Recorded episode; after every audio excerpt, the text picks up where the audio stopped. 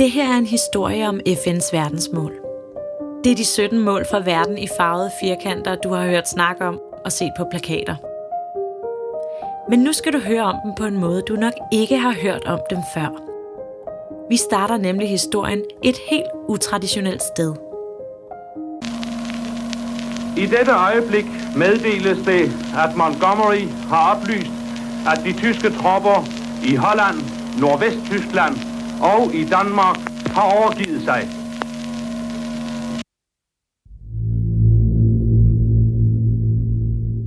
Da 2. verdenskrig slutter i 1945, er det slutningen på et seks år langt mareridt i vores verdenshistorie. I den periode er mænd over hele verden trukket i uniform og taget afsted for at kæmpe i krigen. Og mange kom aldrig hjem.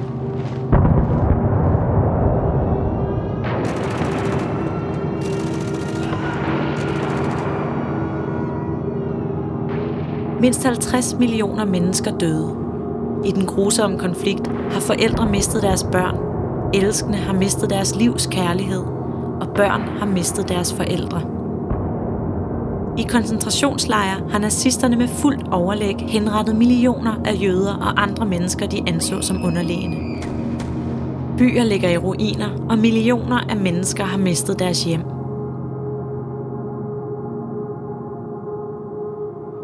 Det føles som om den tid ligger langt fra vores liv her i nutiden.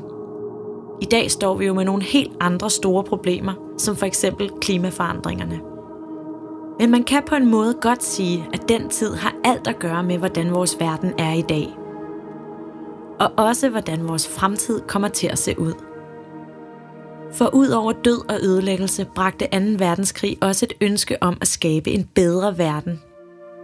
Det ønske lever videre i dag, selvom vi ikke hele tiden går rundt og snakker om 2. verdenskrig. Det er et ønske om at afskaffe fattigdom og sult, redde vores klima og simpelthen bare gøre livet bedre for alle i verden. Det lyder stort, og det er det også. Så lad os lige tage tilbage til 2. verdenskrig, så jeg kan få jer med på ideen om, at den på en eller anden måde kan være med til at redde vores klima.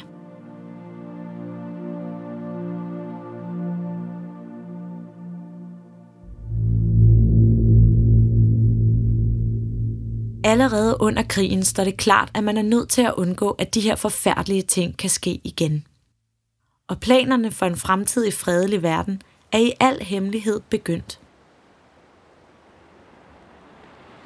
Langt fra Europas slagmarker sejler det engelske skib Prince of Wales i august 1941 ind i Placentia-bugten ved Newfoundland i Canada. Ombord er Winston Churchill, premierminister i Storbritannien. Og skibet er ikke alene i bugten. Forude ligger et andet skib og venter. Et tophemmeligt møde skal til at finde sted. Et møde, som kommer til at forme verdens fremtid. Ombord på det ventende skib er USA's præsident Franklin D. Roosevelt klar til at tage imod Churchill. Ingen ved, at de to mænd skal mødes her – og alle tror, at Roosevelt er på en 10-dages fisketur. I stedet gør han nu klar til at modtage Storbritanniens premierminister for at lægge planer for verdens fremtid.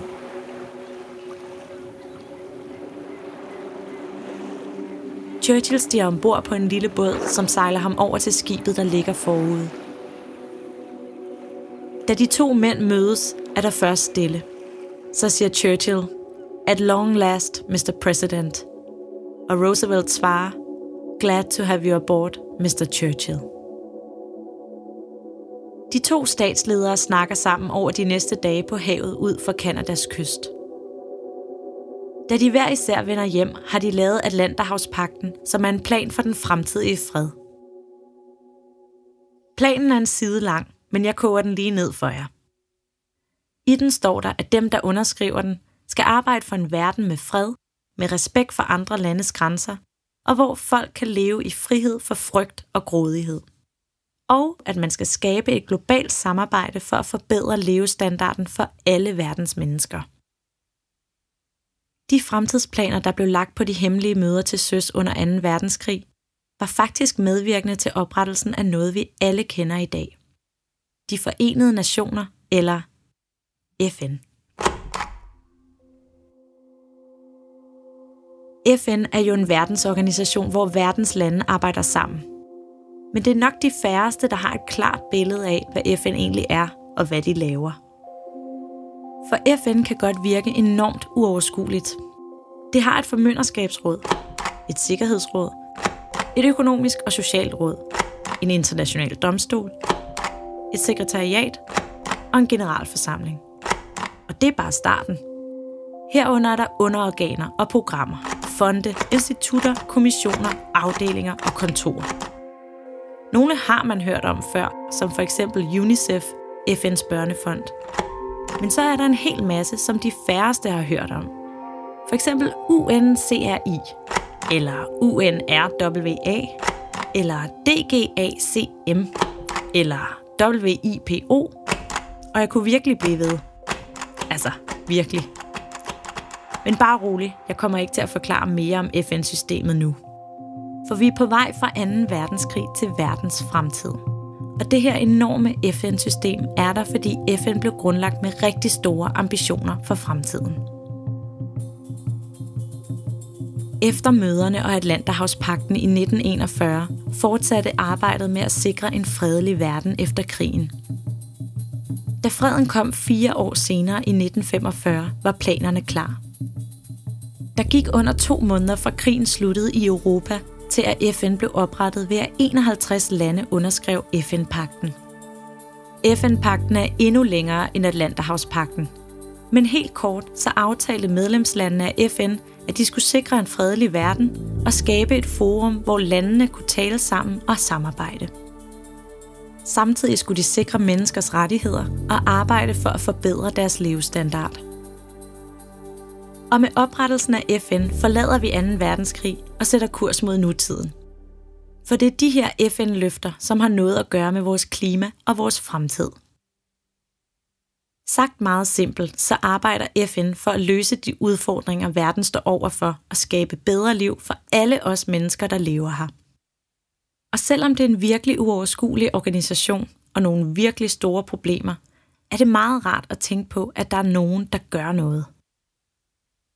Siden de 51 lande underskrev FN-pakten, har FN både udrettet en masse ting og modtaget kritik. Og samtidig har de udviklet sig til en verdensorganisation med 193 medlemslande. Altså er næsten alle lande i verden med. Så der er ikke bare nogen, der gør noget, men rigtig mange, der gør noget. Og alle de her 193 lande gjorde noget i 2015 der vedtog de den mest ambitiøse plan for verden nogensinde. Planen hedder verdensmålene. Det er 17 mål for, hvordan vi løser de største udfordringer, vi står overfor i verden.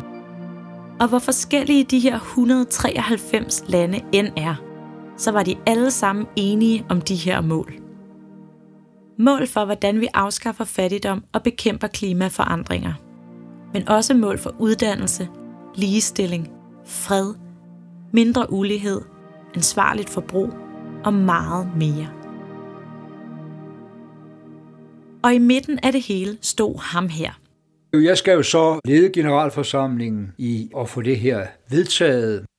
Han hedder Mogens Lykketoft, og ved middagstid den 25. september 2015 oplevede han et historisk øjeblik. Vi er i FN's generalforsamling.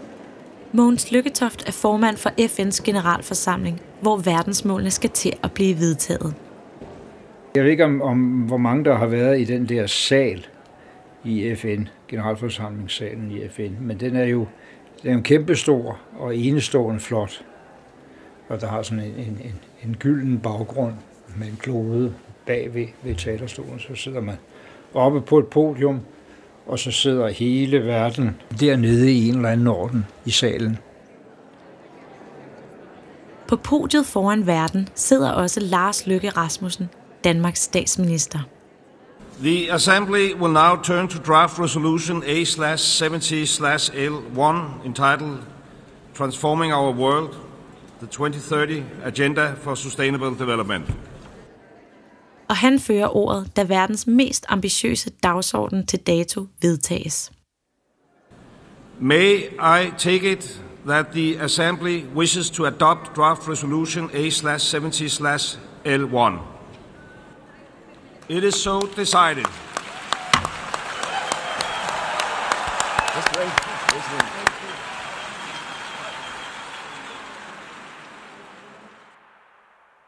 De verdensmål, som verdens ledere vedtog den dag, var egentlig folkets mål. For ud over inputs fra landenes regeringer, virksomheder, foreninger, organisationer, konsultationer og eksperter, er målene blevet til ved at høre fra millioner af mennesker fra hele verden, hvad de synes er vigtigt. Verdensmålene er et brev til fremtiden om den verden, som befolkningen i 2015 ønsker sig i 2030 ligesom det brev verdens ledere skrev til fremtiden med FN-pakten efter 2. verdenskrig. Med verdensmålene satte verdens befolkning og ledere 17 mål, som alle lande skal leve op til. I nord, syd, øst, vest, store som små, rige, fattige og derimellem. Men Mogens Lykketoft ved godt, at den historiske morgen ved vedtagelsen af verdensmålene kun var første skridt på vejen så er verdensmålene vedtaget. Og så begynder det svære jo, som, som handler om, at du ser, om de, også, om de også begynder at leve op til dem. Nu tænker jeg, nu begynder arbejdet med at få det her gjort til virkelighed. Ja, der er masser af håb. Der er også masser af bekymring. Ja, der er håb, og der er bekymring. De fleste af os har oplevet at føle den der ubehagelige, dybe bekymring for klimaforandringer, krige, overbefolkning, flygtningestrømme og generelt verdens fremtid. Den er virkelig svær at forholde sig til eller gøre noget ved. Men inden vi sætter os ned og bare venter på, at verden går under, har Mogens Lykketoft et budskab til os. Min oplevelse er, at verdensmålene har bredt sig mere i folks bevidsthed end nogen anden dagsorden, vi har haft i nyere tid.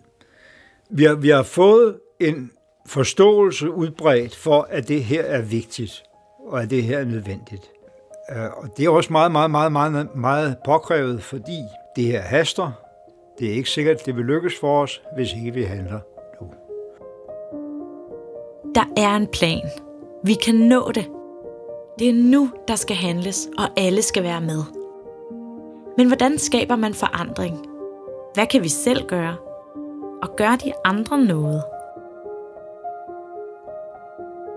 I de næste fem afsnit af den her serie tager vi ud i verden og hører nogle vilde historier om, hvordan samfund kan ændres. Jeg hedder Marie, og jeg tager dig med til Indien og Rwanda. Og jeg hedder Pernille. Jeg tager dig med ud på verdenshavene til Holland, Sverige, Kenya og Danmark. Det er historier om folk, der kæmper for at skabe en bedre verden. Og til sidst ser vi på, hvad vi selv kan gøre for at redde vores klode. For det her er i virkeligheden vores allesammens superhelte moment. Vi er dem, der kan redde verden. Og når man for en gang skyld som helt almindelig menneske har muligheden for at redde hele verden, så er det bare om at gribe den. Du skal være med, så du kan fortælle dine børnebørn om den gang, hvor det var lige ved at gå galt, og du stansede verdens undergang. Det her er en fantastisk chance, du ikke får igen. Så nu går vi i gang.